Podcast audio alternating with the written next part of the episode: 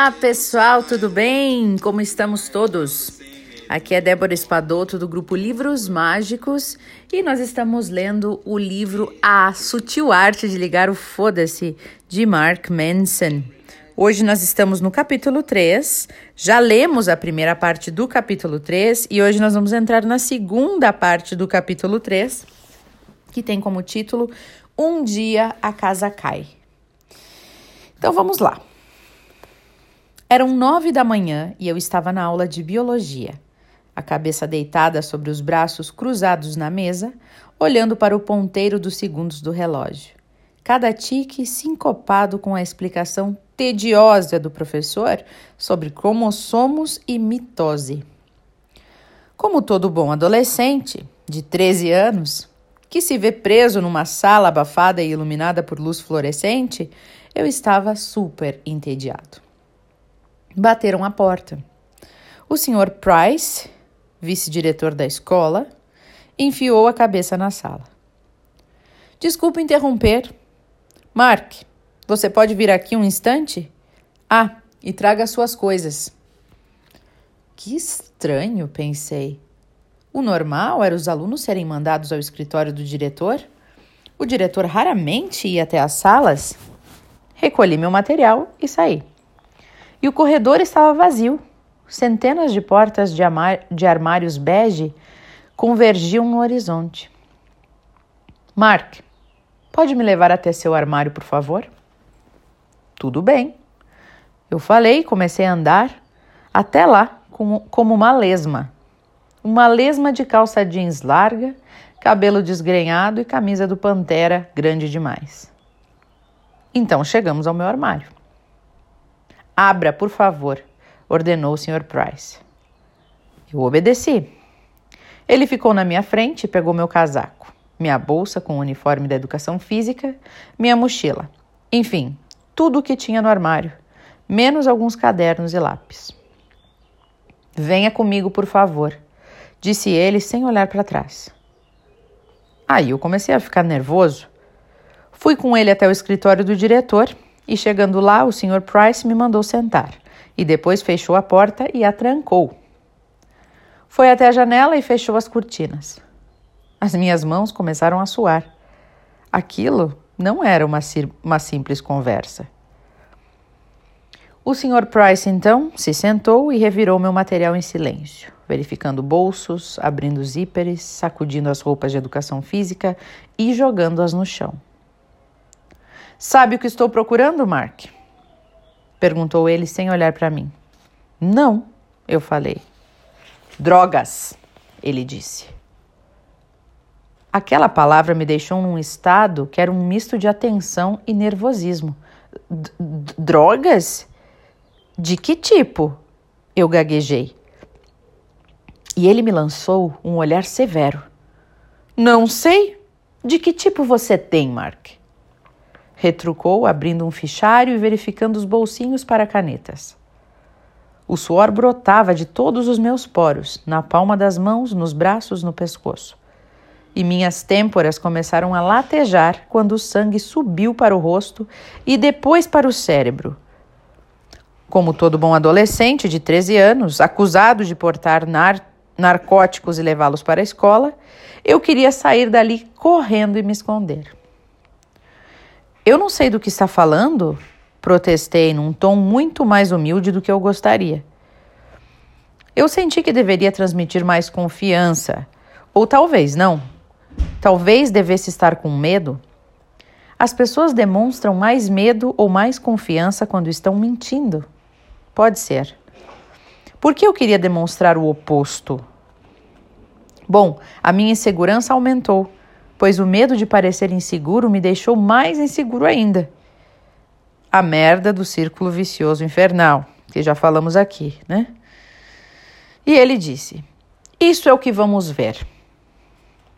Então ele voltou a atenção para minha mochila, que aparentemente tinha 100 bolsos e cada qual com os objetos adolescentes mais bobos, canet canetas coloridas, bilhetinhos passados durante a aula, CDs do começo dos anos 1990, com a caixinha rachada já, marcadores secos, um velho bloco de desenhos sem metade das páginas já, umas, umas inutilidades, poeira, fiapos acumulados durante toda uma existência enlouquecedoramente monótona do ensino fundamental, e meu suor devia estar jorrando à velocidade da luz. E o tempo se prolongava e se dilatava de tal forma que os poucos segundos naquele relógio da aula de biologia tinham se transformado em éons. Cada minuto suficiente para crescer, envelhecer e morrer. Somente eu, o Sr. Prince, o Sr. Price e minha mochila sem fundo. Em algum momento da era mesolítica, o Sr. Price terminou a revistar a mochila. Sem ter encontrado nada, parecia nervoso. Virou a mochila de cabeça para baixo, deixando cair tudo no chão, e começou a suar tanto quanto eu. Só que, se no meu caso era pavor, o que ele sentia era raiva. Nada de drogas hoje, hein? Ele tentou parecer casual. E eu também tentei. Não, eu respondi. E ele espalhou minhas coisas, separando cada item e os reunindo em pequenas pilhas ao lado do meu uniforme de educação física. Meu casaco e minha mochila estavam agora esvaziados e murchos em seu colo. Ele suspirou e olhou para a parede. Como todo bom adolescente de 13 anos, trancado numa sala com um homem que acabou de jogar suas coisas no chão furiosamente, eu queria chorar. O Sr. Price analisou os itens espalhados. Nada ilícito ou ilegal, nenhum narcótico, nem mesmo algo que infringisse as regras da escola. Ele suspirou e depois jogou no chão também o casaco e a mochila. Então se inclinou e apoiou os cotovelos nos joelhos, o rosto na altura do meu. Mark, vou lhe dar uma última chance de ser sincero comigo. Se você for sincero, vai ser muito melhor para você. Se estiver mentindo, vai ser muito pior. Como se ouvisse a minha deixa, engoli em seco. Agora diga a verdade. Você trouxe drogas para a escola hoje? Tentando conter as lágrimas e os gritos querendo escapar pela minha garganta, encarei meu torturador em tom de súplica, louco para me livrar daquele horror de adolescente, respondi: Não, eu não tenho nenhuma droga, não faço a menor ideia do que está falando. Tudo bem, disse ele, sugerindo rendição. Pode pegar suas coisas e voltar para a aula. Ele deu uma última olhada na mochila vazia, jogada como uma, uma promessa quebrada no chão de sala de aula, e então, casualmente, pisou de leve na mochila, numa última tentativa desesperada. Eu esperei ansiosamente que ele se levantasse e saísse, e assim eu poderia seguir com a minha vida e esquecer aquele pesadelo. Mas o pé dele encontrou alguma coisa. O que é isso? perguntou o Sr. Price, dando umas pisadinhas. Isso o quê? Ainda tem alguma coisa aqui? disse ele. Então ele pegou a mochila e começou a tatear no fundo. A sala ficou embaçada aos meus olhos. Tudo ao redor oscilava. Eu era inteligente quando jovem, era simpático, mas também era um idiota. Digo no sentido mais amoroso possível. Eu era um idiota rebelde e mentiroso, irritado e cheio de ressentimento. Aos 12 anos, modifiquei o sistema de segurança da minha casa usando imãs de geladeira para sair escondido à noite. Meu amigo e eu colocávamos o carro da mãe dele em um ponto, em ponto morto e o empurrávamos até a rua para dirigir por aí sem acordá-la. Eu escrevia redações defendendo o aborto porque sabia que a professora de inglês era uma fanática religiosa. E outro amigo e eu roubávamos cigarros da mãe dele e os vendíamos atrás da escola. Eu abri um compartimento secreto no fundo da minha mochila para esconder maconha. Foi esse compartimento que o Sr. Price encontrou depois de pisar na minha droga escondida. É, eu tinha mentido. E como prometeu o Sr. Price, não pegou leve comigo. Algumas horas depois, como todo bom adolescente de 13 anos algemado no, algemado no banco traseiro de uma viatura policial, eu achava que a minha vida tinha acabado. E tinha mesmo, de certa forma. Meus pais me prenderam em casa, eu não teria amigos no futuro próximo, fui expulso da escola e terminaria o ano letivo estudando em casa. Minha mãe me fez cortar o cabelo e jogar fora todas as camisetas do Marilyn Manson e do Metallica, o que para um adolescente em 1998 equivalia a ser condenado à morte por tosquice. Meu pai me arrastava para o trabalho de manhã e fazia arquivar documentos por horas a fio. Depois que a educação domiciliar terminou, então fui matriculado numa pequena escola cristã, onde o que não deve ser uma surpresa, eu não me encaixava muito bem. E quando enfim tomei jeito, entregando os trabalhos no prazo e consciente do valor de uma boa responsabilidade clerical, os meus pais decidiram se divorciar. Eu estou contando tudo isso aqui só para ilustrar como a minha adolescência foi uma bosta. Eu perdi todos os meus amigos, meu ambiente, direitos legais e família num intervalo de nove meses. Como diria a psicóloga que me atendia aos vinte e poucos anos, foram eventos traumatizantes para cacete. E eu passaria uma década e mais um pouco tentando entendê-los e deixar de ser um bestinho egoísta e arrogante. O problema com a minha vida doméstica naquela época não foram todas as coisas horríveis que foram ditas e feitas, e sim tudo o que deveria ter sido dito e feito, mas não foi. Minha família ignora problemas como Warren Buffett ganha dinheiro ou Michael Jordan enterra no basquete. Somos os melhores nisso. A casa podia estar pegando fogo e diríamos: ah, não, está tudo bem. Só um pouco quente aqui, talvez. Mas sério, tá tudo bem. A minha família é assim. Finge que nada está acontecendo. Quando meus pais se divorciaram, não houve pratos quebrados em casa, nem portas batidas, nem discussões histéricas sobre quem chifrou quem.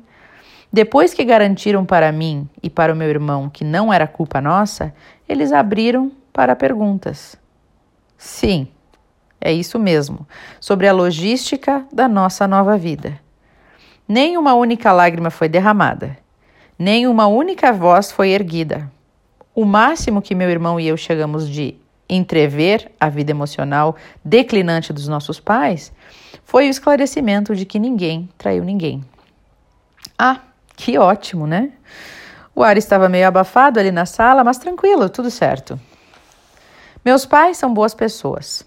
Eu não os culpo por nada disso, pelo menos não mais e amo muito os dois. Eles têm a própria história, a própria jornada e os próprios problemas, como todos os pais. Como os pais deles tinham também e assim por diante. E como todos os pais, os meus, com as melhores intenções, transmitiram para mim alguns dos seus probleminhas, o que provavelmente também farei com os meus filhos.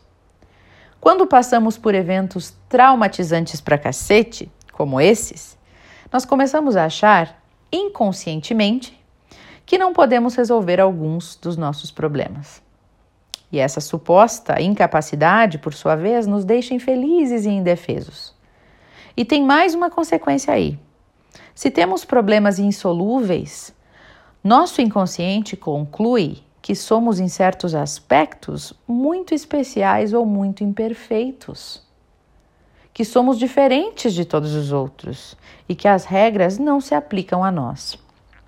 Simplificando, nos tornamos arrogantes. O sofrimento que eu passei na adolescência me colocou num caminho de arrogância que eu segui por boa parte do início da vida adulta. Enquanto a arrogância de Jimmy, do capítulo anterior, se manifestava no âmbito profissional, em que ele forjava um enorme sucesso, a minha se manifestava em meus relacionamentos, especialmente com mulheres. O meu trauma girava em torno de intimidade e aceitação. Então eu sentia a necessidade constante de provar para mim mesmo que eu era amado e aceito.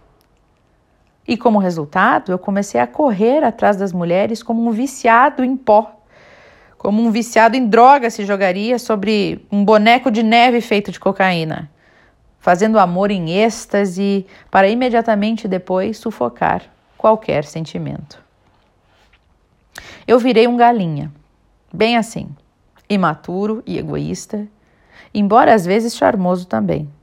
e passei quase uma década colecionando uma longa série de relacionamentos superficiais e doentios. Não era exatamente sexo que eu queria. Não era. Embora essa fosse a parte divertida, mas eu queria mesmo era validação. Eu era desejado. Eu era amado. Pela primeira vez na vida, desde que me entendia por gente, fazendo aquilo eu tinha valor. E o meu desejo de validação logo virou um hábito mental de exagerar a minha importância e de ser auto-indulgente demais. Eu me sentia no direito de dizer ou de fazer tudo o que quisesse, de trair a confiança das pessoas, de ignorar sentimentos, e depois me justificava com desculpas esfarrapadas. E embora esse período tenha, tenha tido seus momentos de diversão e de emoção, embora eu tenha conhecido algumas mulheres maravilhosas, sim, a minha vida era meio que um constante caos. Eu vivia desempregado, dormindo no sofá de amigos ou morando com a minha mãe, bebendo muito mais do que eu deveria, me afastando de vários bons amigos. E quando conheci uma mulher de quem eu realmente gostava, o meu egocentrismo não demorou a estragar tudo. Quanto mais profunda é a dor, mais impotentes nos sentimos diante dos problemas e mais arrogantes ficamos em compensação. E essa arrogância pode funcionar de dois jeitos. Olha só, o primeiro deles eu sou incrível e vocês são uns merdas, então eu mereço tratamento especial. Quantas pessoas são assim, né? Ou outro jeito, segundo jeito. Eu sou um merda e vocês são incríveis, então eu mereço tratamento especial. Aham, olha os dois tipos de egoísmo aí, gente. Às vezes aquela pessoa que se faz de coitadinha, que é o coitado porque eu sou frágil, né? Essa pessoa muitas vezes é super egoísta porque ela quer ser tratada ela quer chamar atenção, ela quer ser tratada de forma diferente, né? Então não é só o que se acha, mas o que se acha de menos também está sendo de certa forma egoísta. Então voltando aqui, por fora são mentalidades opostas, né? Mas por dentro é o mesmo recheio cremoso de egoísmo. Na verdade, é comum ver gente arrogante alternando entre um pensamento e outro.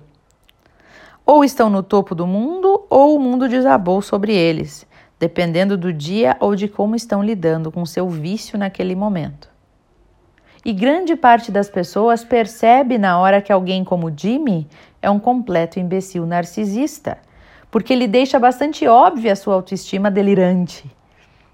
O que a maioria não identifica como arrogância é o comportamento daqueles que se, sem, que se sentem sempre inferiores e indignos do mundo. Interpretar tudo na vida como vitimismo constante exige tanto egoísmo quanto a atitude oposta. Já parou para pensar nisso? Vou repetir. Interpretar tudo o que acontece na vida como vítima, eu sou a vítima do universo, consiste né, em tanto egoísmo quanto se achar o máximo. Então, a mesma quantidade de energia e de autocentrismo delirante são necessários tanto para acreditar que você tem problemas insuperáveis, quanto acreditar que você não tem problema nenhum. Mas a verdade é que não existem problemas únicos e pessoais. Se você tem um problema, é provável que milhões de outras pessoas já tenham passado por isso antes de você e estão passando agora ou virão a passar no futuro, inclusive conhecidos seus. E isso não diminui o problema que você tem, nem anula a sua dor. Isso não significa que você não é legitimamente uma vítima em algumas circunstâncias e que você está passando pelo seu problema. Significa apenas que você não é o único, que você não é especial. E geralmente essa constatação de que você e seus problemas não são mais graves ou mais dolorosos do que os outros é o primeiro passo, assim como o mais importante para então resolvê-los. Mas parece que cada vez mais gente, principalmente entre os jovens, se esqueceu disso. Professores e educadores notam uma falta de resiliência emocional e um excesso de demandas egoístas nos jovens de hoje em dia. Não é incomum um livro ser retirado do currículo de uma turma apenas porque um aluno se sentiu mal com a leitura. Não acontece isso? Palestrantes e professores são distratados e banidos no campus por pecados tão banais quanto sugerir que talvez determinadas fantasias de Halloween não sejam tão ofensivas assim.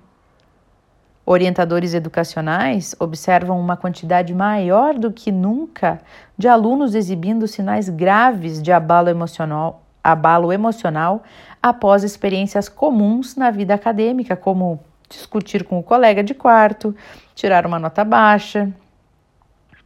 E é estranho que, numa época em que estamos mais conectados do que nunca, a arrogância esteja tão em alta. Algo na tecnologia recente parece permitir que a nossa insegurança jorre aos borbotões de maneira inédita. Quanto maior a liberdade de expressão, maior nosso desejo de nos vermos livres de qualquer um que possa discordar de nós ou nos chatear. Quanto mais expostos ficamos a pontos de vista diferentes, mais nos incomodamos por eles existirem. E quanto mais fácil e livre de problemas nossa vida se torna, mais nos sentimos no direito de que fique ainda melhor. Os benefícios da internet e das redes sociais são incontestavelmente fantásticos. E este é o melhor momento da história para se viver por diversas, diversas razões. Mas talvez tais tecnologias estejam gerando efeitos colaterais inesperados na sociedade. Talvez as mesmas tecnologias que libertaram e instruíram tanta gente estejam também inflando a importância que damos a nós mesmos. Bem interessante, né, gente? Uma coisa que me chama muito a atenção aqui é essa dualidade, né?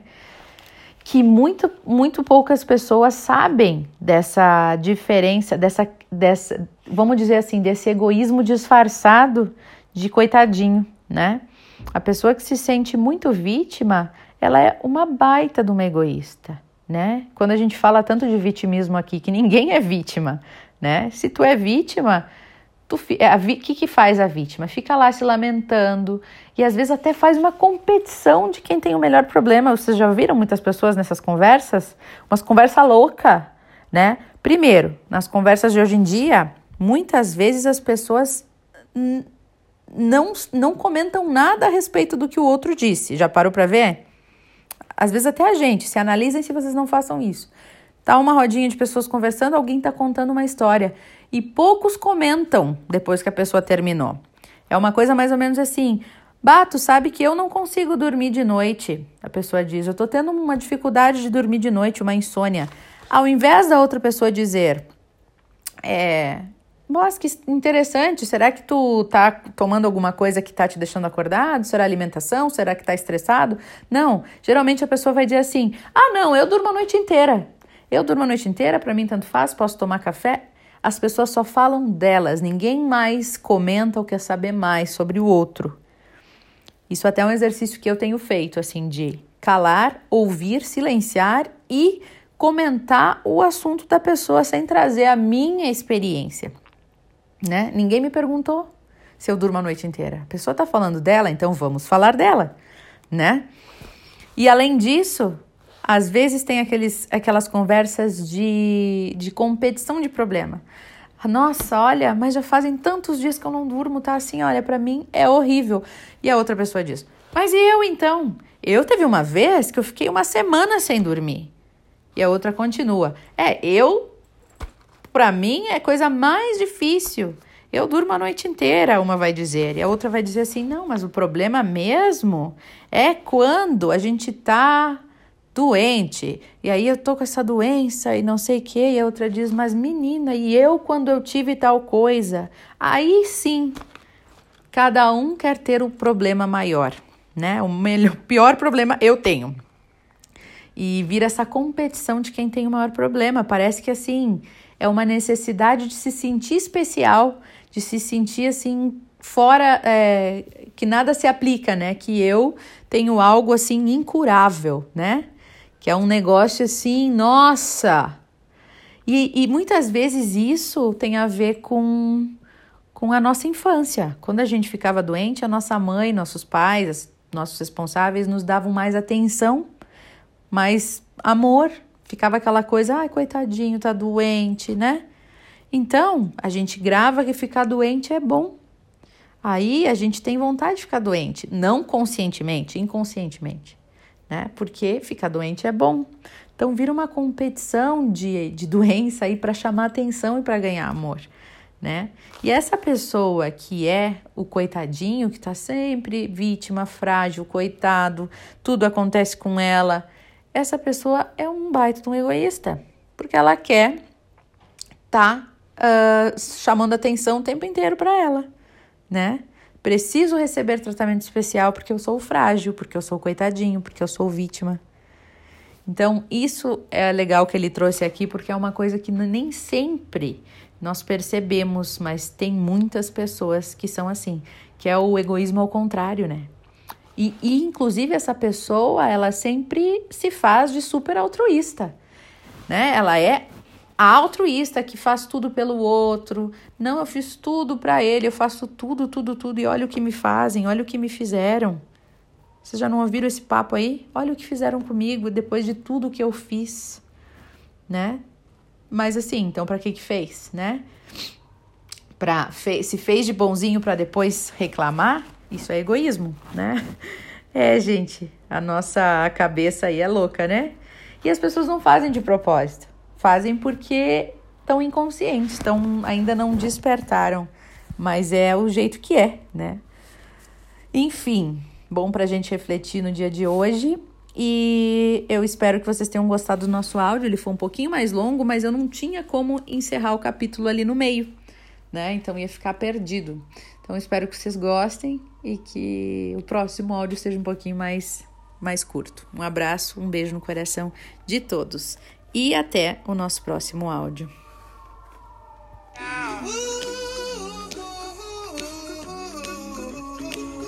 Don't worry. Be happy. Don't worry, be happy.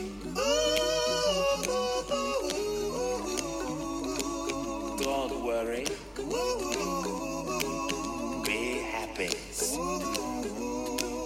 Don't worry, be happy.